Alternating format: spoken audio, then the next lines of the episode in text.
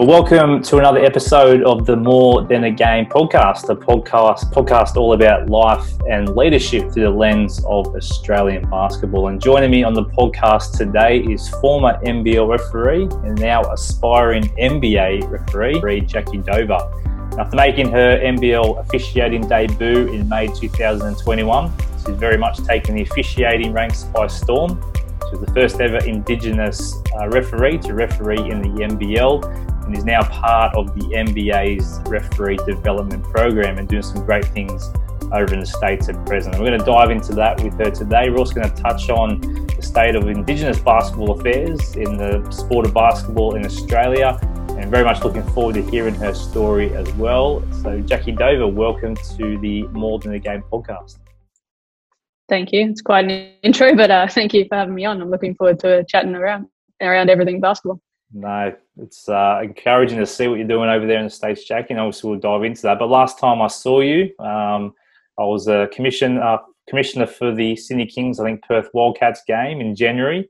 And fast forward a couple of months, you're over in New York or in the States as part of the NBA referee development program. So, um, first of all, for our listeners who may not be aware of what you're doing and what you've achieved, uh, how did that come about, and uh, what is the referee uh, development program in the NBA all about? Uh, yeah, so it's um it's an opportunity essentially uh, for the six of us that are in the program to uh, learn everything pro rules and mechanics in line with the NBA. Um, actually, seeing you at that Sydney game was the last game I did on the NBL yeah. uh, on court before heading over, so that was pretty good. Um, and that was quite a game to finish off on too. Absolutely, yeah, sure um, but yeah, uh, how that all came about was um, a bit of curiosity on my end, to be honest. Um, bit of Google looking at the NBA pathway and knowing that NBA officials get to do uh, games throughout a season as their full time role um, and on a good enough wage to, to make that your full time career. Um, so that was something that I was interested in uh, about two, three years ago. I kind of looked into it a bit more depth and kind of put myself out there, just created a profile on the officiating web uh, site that they have available. Um, didn't think too much of it. Just thought um, one of however many thousand referees that do that, probably out yeah. of the states. Um, and then a an email was sent out for people to apply to go to a tryouts in Chicago. Um, so I recall even filling it out, sending it to my mate, uh, and being like, "Oh, I just filled this out. Nothing will happen." Um, but have a good laugh about it. and then uh, I think it was about four, three, four weeks prior to the tryouts in Chicago, uh, got notified that I was selected for it. Um, so it was a bit of a whirlwind trying to get a, a visa to go over temporarily to go for a, a little trip over there, um, plan a trip over as well, yeah. um, and get myself to Chicago. But that's essentially how it started. And from there, I was um, included in what they call a pipeline program mm-hmm. um, with their candidates that they're looking at. Uh, COVID hit not too long after, so that was August um, before COVID kind of took the world over. Um, and all the camps and everything like that was kind of put off. Um, the first camps back post COVID actually happened next month for grassroots. Yeah. Um, so it's been a long two years for the NBA for their officiating program as well. So mm. um, yeah, it's just been doing a lot of online pipeline program um, with the NBA, uh, learning off uh, all the guest speakers they have on there and the scouts and uh, trainers that they have running that, which is really cool. Um, and then it was last year when I was, I think, four weeks into uh, being a New South Wales person living there, uh, mm-hmm. and in the the second lockdown, um, that there was a email that went out to apply for a position in RDP. So I went through a a full job interview process for that, um, and was lucky enough to be selected. So um, I think from then the first couple of months after being selected went a bit slow, and then all of a sudden it was January and we were heading off, and it came really fast. So it's been a it's been exciting, but a, a eventful past eight months. Absolutely, that's incre- incredible to hear, and just I guess another uh, pathway, I guess, for up and coming referees to aspire to. Um, you know, not just the NBL, but taking this step. It's really encouraging to hear. But I'll touch more on that in just a moment with you. But I just want to sort of uh, ask a question that I ask all my guests that come on the podcast, and that's sort of like your genesis story or your beginning story. How did you get into the sport of basketball? Um, were you a player? Have you always refereed? Um, what sort of uh, circumstances led to you playing or, or refereeing, and how did you get involved in the sport? Uh, so I was pretty much born into basketball. Sure. um, I'm one of five kids, and the second youngest, and my oldest uh, or older sisters uh, were all involved uh, from mum and dad being quite heavily involved in Gold Coast basketball. So mm. for as long as I can remember, I've been at a basketball stadium most nights a week. Um, yeah. And so grew up being a player. Mm. I think I was about 12, 13, and I got roped in some into some refereeing uh, at Gold Coast just to I guess we're spending so much time at the stadium, we got conned in to make a bit of money for it. And then yeah. I did that for maybe two, three years, uh, mm. just at a club level. Mm. And then I actually moved up to Townsville as a player um, to try make it through the state league and onto the WNBL team up there. Um, mm. Being the only women's team we had at the time in Queensland, that was mm. uh, a pathway I chose to try and pursue. Mm. Um, and then I took a break from refereeing because about a 15, 16 year old that thought they knew all the rules um, and clearly never fouled before in my life. Yeah, uh, I started to become a bit of that player that a lot of us referees find hard to handle. Yeah. Um, so I took a step back from refereeing and just stopped altogether um, mm. to try continue that playing pathway. Um, and then actually being a good bench warmer, uh, mm. probably not kind of progressing further than I thought I would get in terms of my skills and my ability to be out on the court. Mm. Um, I got a couple of minutes in my last state league season as a player for Townsville and dislocated my shoulder oh. and started refing during the rehab process and then my refereeing kind of just took off so I, I never really attempted to play again. It's probably for the best. Um, but yeah, the refereeing space uh, has been really beneficial for me and I've really enjoyed being on the court in that capacity as well. Mm, that's awesome. And um, you mentioned just before we started the actual uh, interview that you had some time with the North Queensland Cowboys were up there while you're up there as well in Townsville. So uh, how'd that come about and what was your role with them? Yes, I got pretty lucky in my uh, work career pathway. so, um, playing state league uh, with Gloria Broussard, um, I remember us being uh, in Cairns for a, a it was QBL back then, but a QBL weekend, um, and the Townsville Fire were actually looking for a community engagement officer um, for the club.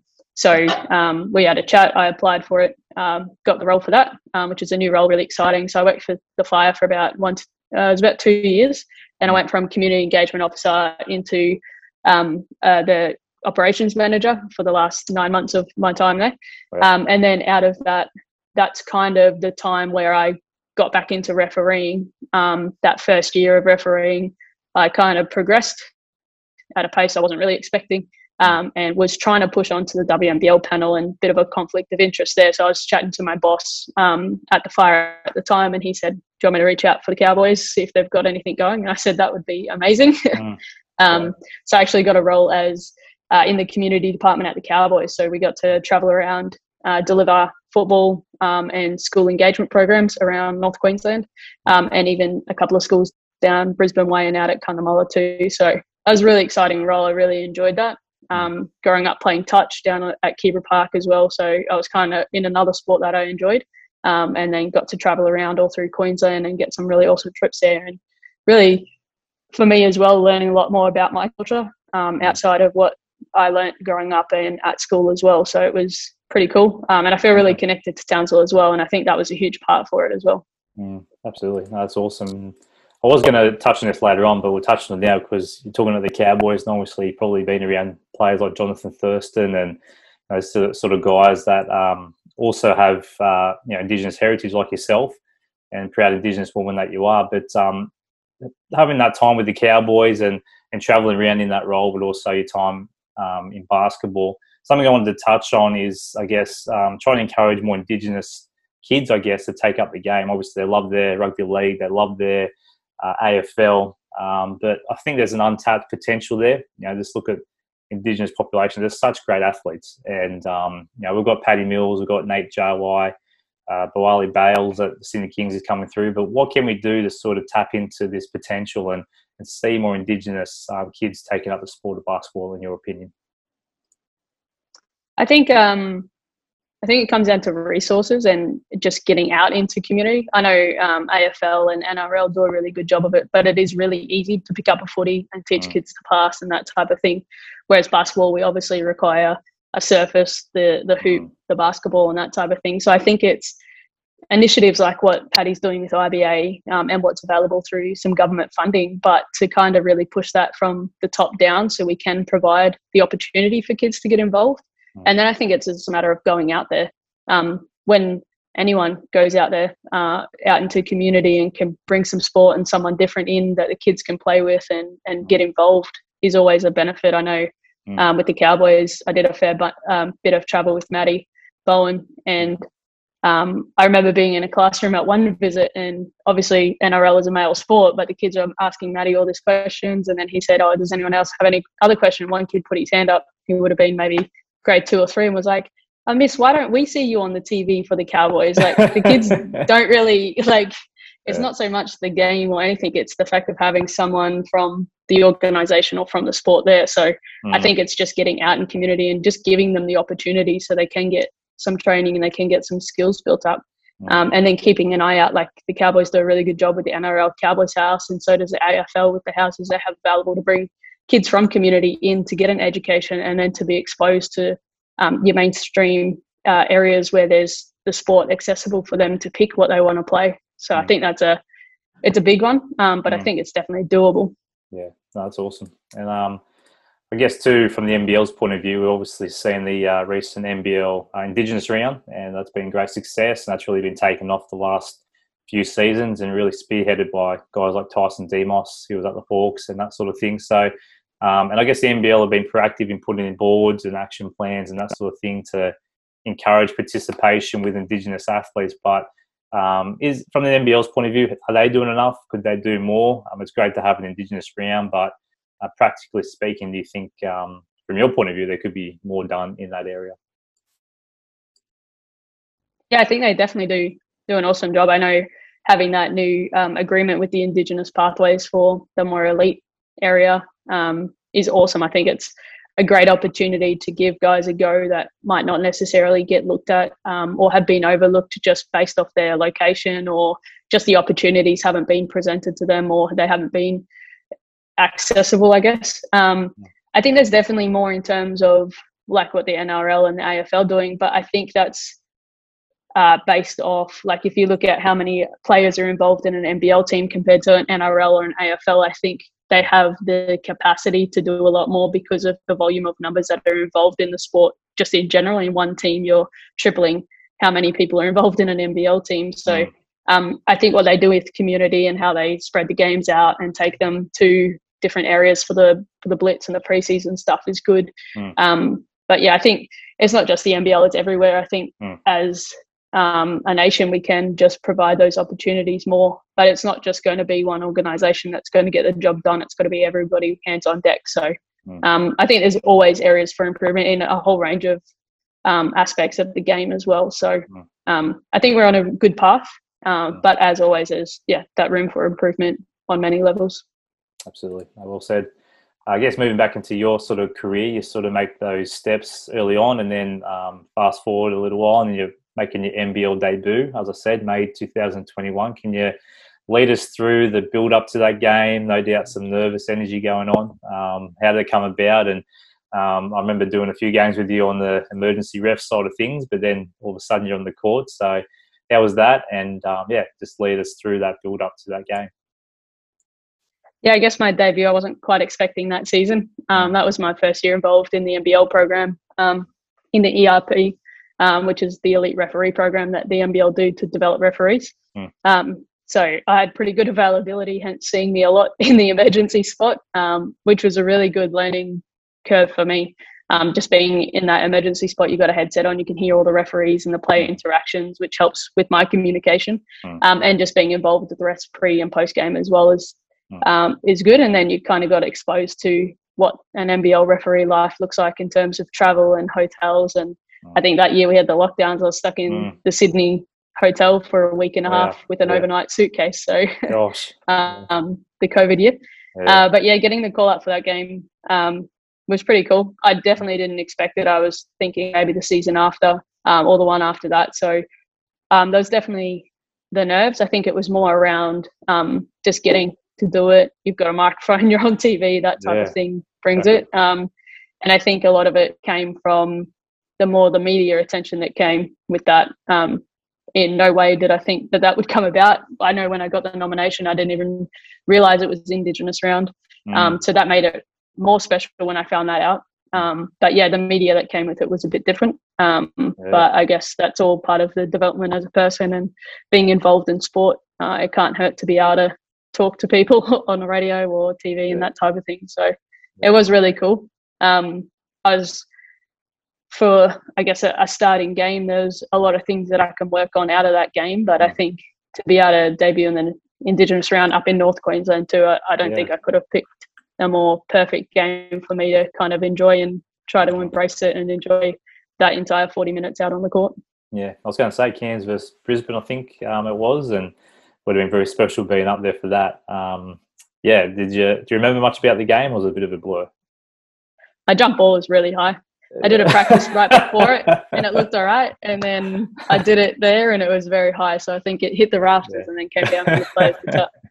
Um, but no, like the guy, the guys on the court were were really lovely as well, just mm. congratulating me as they were lining up to start the game. Um, right. But it's just for me, I tried to really take in that game. Mm. Um, the the opportunity to to go out there and show what I can do and to mm. implement everything I learnt from that entire season leading up to it um, especially working in the replay center. Like that's another awesome resource that the NBL has, and wow. being able to jump in there as a development referee definitely helped me a to be able to now pick up travels. Uh, I uh, couldn't do that too much too well before. Yeah. Um, but yeah, it was it was pretty cool. I really enjoyed it. Mm, that's awesome. It's awesome to see and. Uh, just a question around, I guess, there has been some criticism around the NBL refereeing over the past few seasons, and I want to tread carefully because I know your semi's still involved and may potentially will be down the track. But I guess, is that criticism um, fair um, at the NBL referees? I know I would hate to be a referee. I know, I, as you said, coming through the sport of basketball, you sort of uh, you do everything. You're called supervisor, you referee, and so I've refereed quite a few games myself and been on the end of a few verbal sprays and that sort of thing. But I can't imagine what it's like at that level and the pressure. But um, is there room for improvement there from an NBL officiating point of view? Is that criticism fair? And if so, what do you think needs to be put in place so that um, the NBL officiating can continue to grow and WNBL for that matter as well? Yeah, I think um, what the NBL is doing with the ERP program and the opportunities, like we spoke before, we uh, officially jumped on here in terms of having um, got the two full time referees, and then uh, it was three part time referees. That's nothing that we've necessarily had prior to maybe four or five years ago when the guys jumped on full time. Um, that's definitely an area that's going to really increase the uh, the accuracy of the panel by having people being able to kind of really focus on the refereeing rather than working a full time job, traveling in the day before, so then you can work mm. during the day and then go out and referee is definitely going to take that toll off the officials themselves. Mm. Um, I think uh, as a referee, we're still human. We're still mm. going to make errors regardless of the league um, and how many years of training you've had. Mm. Um, we try really hard to be in a position to make a good call or make a good judgment. Yeah. Um, but it's kind of, I guess, similar to the players at that elite level. People are mm. still making mistakes. Um, I know from being involved in it, the accuracy is increasing and it's getting better every year. And that expectation from us and what what the referees are putting in in terms of the hours off the court of reviewing games, um, staying fit, preparing for games too um, is a big thing as well. Um, so I think there's in any sport there's always areas to increase the officiating, um, mm. but until it's a 100% accurate robot out there doing it, there's still going to be that uh, margin for error. Um, right. The criticism's a bit tough at times. Uh, but I guess that's just part of the game. As long as it's not over the top, I, Mm. I know I expect it. Um, but yeah, as long as it's not out of line, then it's all part of the game and it makes it what it is. I guess um, the NBL being in the green shirt, you're probably the easiest person to, to blame for, for something out on the court. So we'll we'll take one for the team and we'll take that on board. yeah, absolutely. Uh, very well said. I think, yeah, too, it can be um, yeah unfair at times, but yeah, I guess it's the nature of the role. But um, just stepping back into, I guess, um, the the, the role you're in now with the NBA's uh, referee development program. Uh, you explained to me earlier the sort of progress to be able to officiate an NBA game and potentially be Australia's first ever Indigenous um, person to referee an NBA game, not just an NBL game, which would be awesome. But there's a bit of a, um, I guess, uh, progression there for you. Can you explain a bit about that? And um, what you need to, what hoops you need to jump through before you can um, step foot on an NBA court?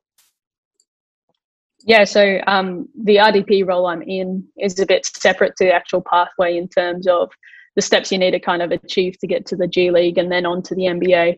Um, so they've got a, a, a, pathway similar to how we do in Australia in terms of making your way through the ranks. So being on the G League and then being uh, called up onto the NBA or WNBA that way. Hmm. Um, so to get to the G League, uh, you go through a three camp process. Uh, the top candidates out of each camp will get selected to then attend the, the level above camp. And then out of that final third camp, uh, they offer contracts to uh, G League officials or new G League officials. And then you initiate the summer league and work on your craft that way and then getting ready for the season that runs in conjunction with the NBA. Um, so that process actually starts next month. So I received my invite uh, a week or two ago to attend the first camp. So that's pretty exciting. Yeah, uh, but the RDP role I'm in, thank you. the RDP role I'm in just essentially gives me uh, a seven day a week opportunity to go out there and apply the rules, the mechanics, and things that I need to be working on and, and mastering before that first camp. So then I'm in a good position to hopefully, if I go out there and, and do a good job, progress through uh, all the way to that G League contract um, mm. within the next one to three years would be uh, a good goal. mm. uh, it's something I'm definitely striving for. So the sooner I can get into the G League and be at a level that they're wanting me out on the court um, and doing the things that they're after here, then mm. the sooner that I'll hopefully be out on the NBA court one day. Mm. so good. We look forward to seeing that, Jackie. Looking forward to it indeed. But um, I guess um, you mentioned earlier, just it is a different world over there. The NBA is such a massive beast in terms of um, I guess the business side of things. But what are some of the cool things that you've seen? You said you said to me earlier the office and just going in there and, and seeing the Larry O'Brien Trophy. Uh, what are some of the crazy things that you've seen? I know you've only been there for a few weeks, but um, yeah, how's it been over there?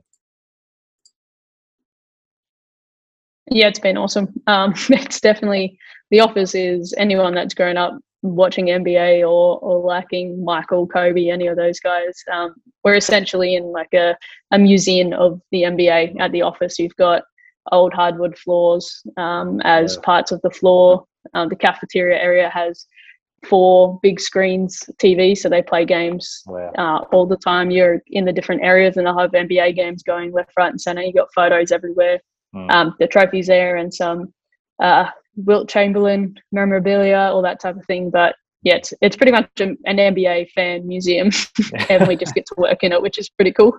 Yeah. Um, and then I was able to go in the replay center uh, last week, and then I head in there again this week coming, um, which is, I guess, a, a ref nerd heaven. Uh, yeah, you get yeah. every angle of plays you want to look at and things you want to pick up on, and uh, and see some cool stuff and reviews in there. Um, but yeah, it's really exciting.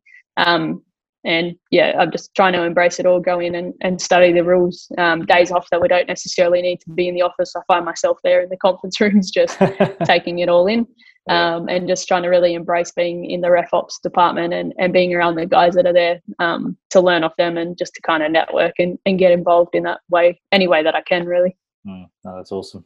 I guess um, with all that in mind, and you, you, you shared the progression to refereeing an NBA game. But I guess have you set yourself any aspirations? Is there any certain goals, or are you just enjoying the ride? Um, yeah, what have, have, you put in any sort of five year plans? Where do you see yourself, um, or what level do you see yourself getting to? Uh, yeah, I've definitely got time limits on, or not time limits, but time on, on when I want to be achieving the goals. Mm. Um, I would definitely like to be uh, progressing through that camp process this year um, and then mm. making my way there uh, next year. If if I don't make it this year, then that's fine. I'll take out the things that I need to work on and go from there. But mm. I'd like to push on to that G League panel um, and then kind of progress my way through the G League onto finals and then the NBA within uh, two to two to four years after being on the G League would be nice. Um, I think that if I can be uh, officiating at that higher quality of standard and improving the way that they want and implementing everything in terms of that pro mechanics and rules um, that yeah i guess you should be progressing if you're if you're doing what they're after um, and you're kind of taking on board the learning and the resources that they have available in the nba for us to learn and to to get better and be the best official we can. Um, but yeah I've, I've definitely got timelines Yeah. Um, I'm a bit too competitive to just kind of chill and take it all back. I'm definitely enjoying the ride, um, but I, I came, out, came over for a reason, and that reason is to get to the NBA. So mm. I'll I'll keep working away at that. Yeah, that's awesome. Well, as we finish up, just a few quick fire questions, I guess, in around um, yeah, just your, your uh, experience and your highlights so far. But is there one key highlight that stands out so far in your career? Obviously, making your NBL debut, but is there anything else that sort of stands out as a, a highlight so far? Yeah, I think that was definitely it. Um, mm. Being involved in the the WNBL season up in Townsville was nice as well to be able to referee at a frequent uh, rate in terms mm. of two or three games a week, and just being back in Townsville and mm. around the players and the referees at that standard um, was really enjoyable too. That was probably one that I enjoyed the most in terms of um, experience. Um, on the court, definitely my debut game mm. um, was definitely one to take in. And I actually think my last game uh, at Sydney was uh, cool for such mm. an engaged crowd um, and to be involved in that and on the court with the guys I was. That was pretty awesome as well. And the Illawarra game that I worked down there too. Mm. Uh, a nice big crowd and vocal crowd is always one I enjoy yeah. working. We had a, the double overtime down in Illawarra. Yeah. That was definitely up there as well. That's right. Remember that one. good times. Um, yeah. it was good to share those experiences with you as well to an extent. But um, what's one player, I guess, in the NBL that you've been surprised by? Like, sort of, there's all these sort of personalities in the NBLs. Anyone that you sort of were a bit wary of, thought that they're going to be a bit of, you know, um, carry on a little bit, but actually being a really nice guy? Has any players stood out in that regard? Um, I don't know if it was necessarily thinking that they were going to be on the the other side of it. Um, I think I've been pretty well received joining the panel as somebody new. Um, I don't know if there's necessarily one person there, sorry to disappoint you, Dan. That's right. but I think in general, when it has gone the other way in terms of firing back or hmm. or not necessarily enjoying the call I've made, that hmm. um, I mean, we had the coaches challenge, so there was a couple of challenges I had against me, um, and that mm. a really good asset to the game as well. Um, I'm definitely a fan that if you challenge my call and I'm wrong, I would rather have the call right um, than yeah. get it wrong and, and not have that ability to change it over. So I think that's a good addition to the NBL, to be honest. Yeah. Um, but yeah, I, I don't necessarily find that I had those experiences in the NBL. Um, we're always going to have guys that don't agree with the calls we make, and that that's just part mm. of the game. But um, there's definitely ones you look at after and you go, okay, I see their point, um, and you take it on, and oh. you can chat to them later and improve on the game from there. Oh, absolutely. And just finally, any players that I guess playing the sport, you've sort of obviously maybe maybe not been in awe of some of the abilities in the WNBL and NBL, but any players sort of when you referee, just been awesome to see up close and their their ability, I guess. I think Anneli Maley in the WNBL hub, just yeah. for somebody that you don't expect to go out there and be leading in the rebounds and everything like that. And she's done it again this season. I think um, she's somebody that's kind of just uh, risen the past year or two. Um, and I think she's got a training contract in the WNBA now. So hopefully that works out really well for her. But mm. I think just seeing her at, in the Townsville hub, mm. um, game in and game out, is just that kind of tenacious effort on every single possession um, is really quite impressive to see as well. Yeah, awesome. NBL, anyone stand out there?